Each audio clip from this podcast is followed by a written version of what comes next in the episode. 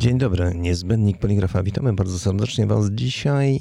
Trochę o cyfryzacji, digitalizacji, poszukiwaniu nowych kierunków, może rozwoju biznesu i budowaniu dobrze zmotywowanego zespołu. Naszym gościem Marcin Wójcik, czyli LFP Industrial Solution, a ja nazywam się Mirosław Pawliński, świat poligrafii profesjonalny.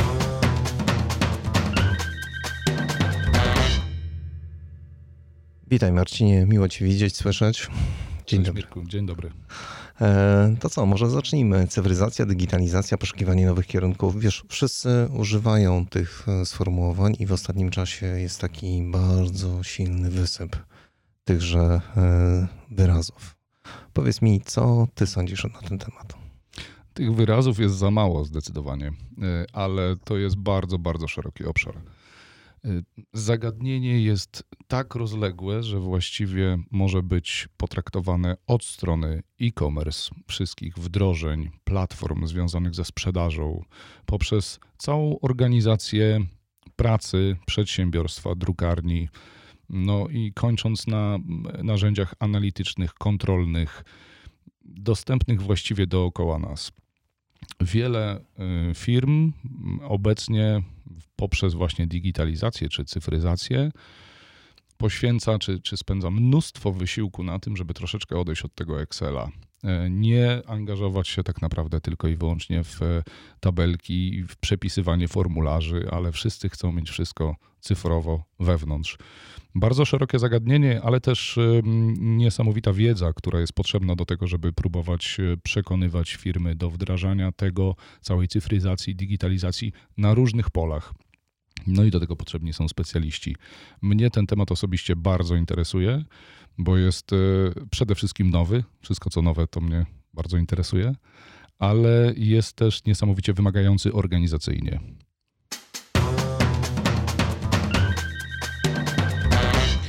No dobrze, technologia cyfrowa. E, słuchaj, praktycznie wszyscy o tym mówią.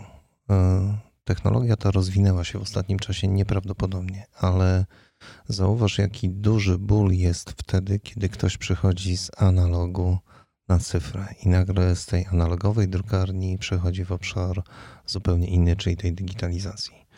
E, jakie wy macie doświadczenia z tym? Ja bym nie nazwał tego bólem z powodu adaptacji technologii cyfrowych. E, to raczej ból wynikający mm, ze strachu przed zmianą. Wszyscy to mamy. Jeżeli musimy coś zmienić albo wprowadzić coś nowego, no to zastanawiamy się, jak będzie wyglądało, co trzeba zmienić, na co zwrócić uwagę. Boimy się tego, że coś będzie nieprzewidziane. I tak naprawdę nowa technologia, technologia cyfrowa w świecie analogowym, dotychczasowym, jeżeli tak to funkcjonowało, zmienia dużo więcej niż tylko sam sposób produkcji. Zmienia podejście do klienta, zmienia czas reakcji, odpowiedzi do tego klienta, zmienia sposób przepływu pracy wewnątrz firmy, wprowadza nowe możliwości, buduje kreatywność w obszarach firmy, której do tej pory były tak naprawdę albo niedoceniane, albo nie brane pod uwagę, że może się pojawić kreatywność, bo ona zaczyna wypływać z możliwości technologii cyfrowych i trzeba stworzyć jakąś komórkę, trzeba kogoś powołać, kto będzie to jakoś starał się wdrażać jako nowe pomysły i tak dalej, i tak dalej. I myślę, że tego się trochę, e, trochę wszyscy obawiają. No i druga rzecz oczywiście, mm, czy moi klienci zaakceptują nową technologię? Ja tego pytania mm, jakby nigdy do końca nie, nie traktowałem serio, ale to jest taka wielka obawa, że jeżeli do tej pory proponowałem technologię analogową, mogliśmy naszym klientom zapewnić, e, spełnić ich oczekiwania. I teraz jest coś nowego. Czy oni zaakceptują, czy może zapach, czy zaakceptują ten, ten dotyk nowej technologii, czy, czy te nasze nowe pomysły znajdą akceptację? Wtedy jest bardzo dużo różnych odpowiedzi. Wtedy, wtedy staramy się przekazywać też informacje naszym potencjalnym klientom, żeby popatrzyli na to w ten sposób, że to niekoniecznie e, ci sami klienci będą odbiorcami, że to ciastko się mocno może poszerzyć, że to mogą być inne dania, zupełnie inny rodzaj biznesu, który też polega na drukowaniu, który mm, może wygrać czasem dostawy, czasem reakcji i tak dalej, i tak dalej. Ale żeby dobrze to zrobić, trzeba być na to gotowym od środka. To tak jak ze sportowymi osiągnięciami. No, sam wiesz, y, bo, bo jesteś tego żywym przykładem Y, no, trzeba, dążąc do czegoś, musisz zmieniać najpierw swoje postępowanie, a potem przychodzą rezultaty, jak już okaże się, że, że pogodziłeś się z tym wewnętrznie i to staje się twoją drogą. No tak, ale e, pamiętaj o tym, że jednak e, bardzo dużo analogowych drukarni zaczęło korzystać z rozwiązań właśnie cyfrowych. Ja znam takie drukarnie, które zdecydowały się, tradycyjne, które zdecydowały się na zrobienie e, części cyfrowej.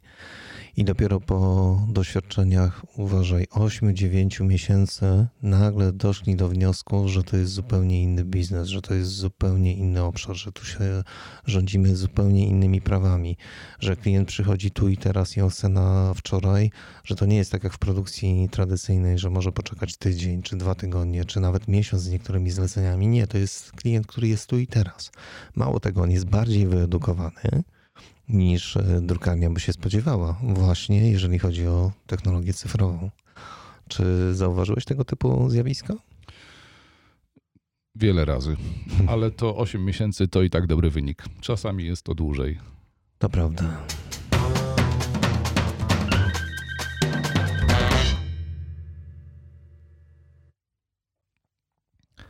Jak to jest e, zbudować taki fajny, fantastyczny zespół taki jak posiadacie w swojej firmie? Powiedz mi, bo to wcale nie jest takie proste wbrew pozorom. Fantastycznie jest e, współpracować z takim zespołem e, i wtedy on się, on się sam buduje. Nie, ale poważnie, to jest coś, na czym, na czym spędzaliśmy najwięcej energii z Maciejem, wspólnikiem.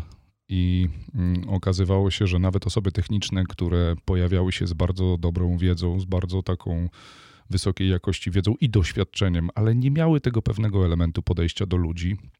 No niestety okazywało się, że klienci nie są satysfakcjonowani do końca. I tu nie chodziło o naprawy, nie chodziło o, o, o jakieś rozwiązywanie technicznych problemów. Chodziło o to, że ja może posłużę się takim przykładem. My tego często używaliśmy na rozmowach e, rekrutacyjnych, że się tak wyrażę, na początku, bo teraz już wiele osób nam w tym pomaga. Natomiast mówiliśmy o tym, jak trudna jest praca inżyniera serwisu. E, I nie serwisanta. Też od początku wiedzieliśmy, że, że ten inżynier serwisu, tłumaczyliśmy, że słowo inżynier będzie związane również z podejściem do zachowań ludzkich. I w przypadku, kiedy jest jakiś problem, trzeba pojechać coś naprawić, to przede wszystkim trzeba kogoś uspokoić. Trzeba go zapewnić, że przyjechały kompetencje i odpowiednia osoba. Tego się nie da zrobić y, pokazując narzędzia ani superstrój. To musi być osobowość, musi być pewnego rodzaju spokój albo dorosłość wewnętrzna, która powoduje, że przede wszystkim jestem tu po to, żeby nikt się nie denerwował, żeby wszyscy wiedzieli, że sprawy są w dobrych rękach. No jak to zapiszesz y, technicznie? Nie da się tego zapisać. To prawda. I dobieraliśmy takie osoby i, i, i myślę, że wszyscy, którzy teraz z nami współpracują, reprezentują taką postawę. To wiesz, nie co, tylko... wiesz co, niektórzy mówią, że jest to pewnego rodzaju dojrzałość w biznesie. Dojrzałość w biznesie. Bo, bo nie, nie dorosłość, tylko właśnie dojrzałość, czyli takie podejście zupełnie, zupełnie z innego obszaru, gdzie są ważne relacje, gdzie jest ważna wymiana informacji, e, no i posługiwanie się językiem, którego e, jest w stanie zrozumieć klient, no bo to jest też no, ogromne wyzwanie, zwłaszcza w e, firmach, które zajmują się digitalizacją. I słuchanie tak naprawdę no, niesamowicie odpowiedzialne zadanie, żeby przede wszystkim wysłuchać tego niepokoju z uwagą, czy wiesz, czy nie wiesz. Mieliśmy fantastyczne przykłady, zresztą do tej pory mamy fantastyczne przykłady, kiedy z trudnych, problematycznych sytuacji inżynierowie wracają i przychodzi wiadomość od klienta, gdzie no, jest napisana pochwała. To, się, to, to jest tak fantastyczne, zawsze się tym dzielimy w zespole. No i myślę, że to jest super budujące, kiedy z trudnych rzeczy udaje się wyjść nie tylko rozwiązując jakąś sprawę, ale przede wszystkim no, mieć poczucie, że ktoś jest bardzo zadowolony z tego powodu.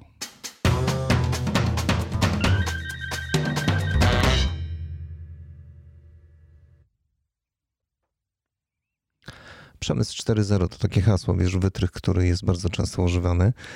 I z jednej strony ma pokazywać, że przechodzimy mm, pewnego rodzaju rewolucję czy ewolucję. Dzisiaj to już jest trudno nawet określić to dokładnie, ale no, krótko rzecz biorąc, przechodzimy w obszar właśnie mm, digitalizacji. Powiedz mi, jak to jest? Czy masz przykład e, takiego przejścia firmy zupełnie analogowej w, w cyfrową? Mam. I mógłbyś, się, mógłbyś się podzielić? Mam i muszę powiedzieć, że dzieje się to mm, praktycznie na, na porządku dziennym. Y, od wielu lat obserwuje się przypadki, obserwujemy przypadki firm, które działały tylko i wyłącznie analogowo i, i nagle mm, cyfra. I cyfra w różnej postaci. Większe urządzenie, mniejsze. Czy to, czy to rozwiązanie DURS, czy, czy, czy konkurencyjne, to nie bardzo ma znaczenie, ale generalnie jest to coś nowego. I niektórzy idą drogą zbudowania e, jakby wsparcia obecnego biznesu, obecnych rozwiązań, inni budują całkowicie nową rzecz a jeszcze inni przygotowują się do tego, żeby to zbudować. I to jest bardzo ciekawe. Mamy taki wspaniały przykład y, ciekawej inwestycji sprzed kilku lat, gdzie tak naprawdę krok cyfrowy został wykonany w, nie tylko w nową technologię, ale i w nowy obszar biznesu, który do tej pory w ogóle nie istniał w tej firmie. E, rodziło się to e, jakiś czas, ale w bardzo ciekawy sposób podeszliśmy do wdrożenia. To nie była tylko instalacja, to było przygotowanie zespołu, to były sesje szkoleniowe przed, na różnych poziomach, na różnych etapach, nie tylko szkolenia dla operatorów, ale rozmowy z handlowcami, rozmowy z, mm, i spotkania z osobami, które są odpowiedzialne za wyceny, za mm, zarządzanie magazynem podłoży i tak dalej, i tak dalej. I tego było dużo. Zostało to bardzo ciekawie przygotowane, mm, bardzo zespołowo, drużynowo można powiedzieć. No i ten biznes y, bardzo szybko, bardzo szybko stanął na nogi. Powiedziałeś o mm, we wcześniejszych pytaniach, wcześniejszym pytaniu o ośmiu miesiącach, czy tam kilku miesiącach walki albo zmagania się z, z czymś nowym. Tutaj było to bardzo szybko. W ciągu trzech miesięcy po instalacji udało się już mm, no, mieć zalążek nowego biznesu. Super. A co Ciebie zaskoczyło e, e, w tej e, instalacji, o której wspomniałeś, albo co Ciebie zaskakuje w ogóle w tego typu wyzwaniach? Z punktu widzenia wdrożeń? Czy wdrożeń, tak. No, muszę powiedzieć, że o ile wydawałoby się, że tego typu scenariusze, działania są powielalne, czyli moglibyśmy wziąć ten dobry przykład i zasadzić go w innej firmie, albo przekonać kogoś, zobacz, oni zrobili w ten sposób i im się udało no to najfantastyczniejsze jest to, że tak się nie da. I za każdym razem trzeba wymyślać coś nowego.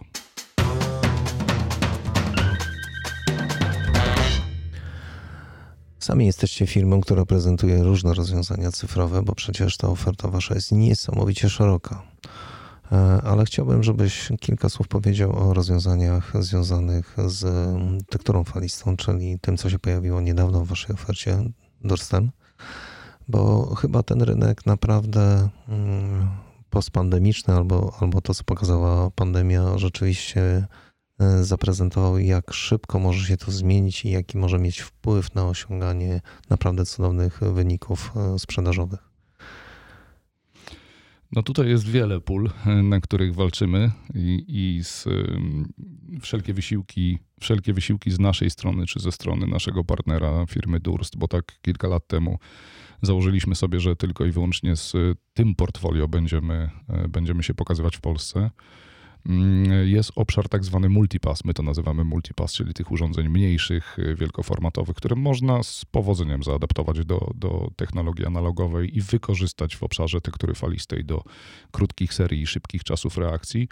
No i jest to słynne małżeństwo Kennikenbauer-Durst, e, w którym też uczestniczymy od początku tego roku Jesteśmy partnerem e, Kennikenbauer CE oraz, e, oraz Kennikenbauer Joint Venture jako partner serwisowy e, który, i sprzedażowy, który działa tutaj w Polsce razem z naszymi kolegami z Kennikenbauer.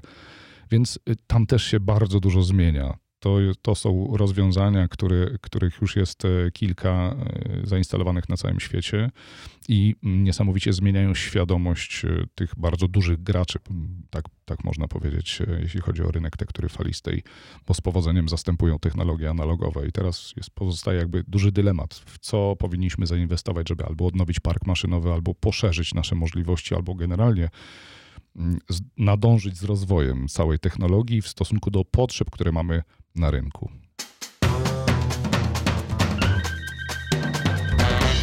No dobrze, to jeżeli chciałbyś komuś zwrócić uwagę na to, aby popatrzył jeszcze na nowe, interesujące obszary, to e, co byś polecał dzisiaj? U, pytanie bardzo ciekawe i, i mam problem, żeby od czegoś konkretnie zacząć. Polecałbym od e, spojrzenia, w czym się czujesz dobrze. E, tak jak tutaj na początku rozmawialiśmy, co, co można ciekawego w życiu robić. No przede wszystkim te rzeczy, z którymi czujesz się dobrze. Tak samo jest w biznesie. Jeżeli coś ci wychodzi, jeżeli coś naturalnie przychodzi, jeżeli jest coś e, łatwe albo, albo czujesz przyjemność z tego, że tak jest, to powinieneś to kontynuować, zacząć to tak naprawdę robić. Wszystkie dyskusje, które ja powiem potencjalnie, które, które wydaje nam się, że ktoś e, jakby podejmuje rozmowy, bo inni taką technologię kupili, bo mówi się o tym Industry 4.0, że musimy coś zrobić, że powinniśmy. Wiele firm w ten sposób szuka nowych rozwiązań.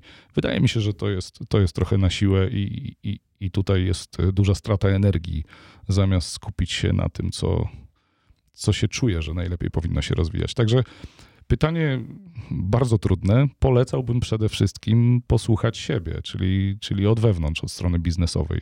W jakim obszarze jesteśmy najlepsi i tam poszukać rozwiązania, które mm, albo by dopełniło mm, nasze możliwości technologiczne, albo by spełniło oczekiwania klientów e, ze strony producentów. Naszym gościem w niezbędniku poligrafa dzisiaj Marcin Wójcik, y, firma LFP y, Industrial Solutions. Y, Marcin, bardzo Ci dziękuję, a ja nazywam się Mirosław Pawliński, redaktor naczelny Świata Poligrafii Profesjonalna. Wszystkiego dobrego.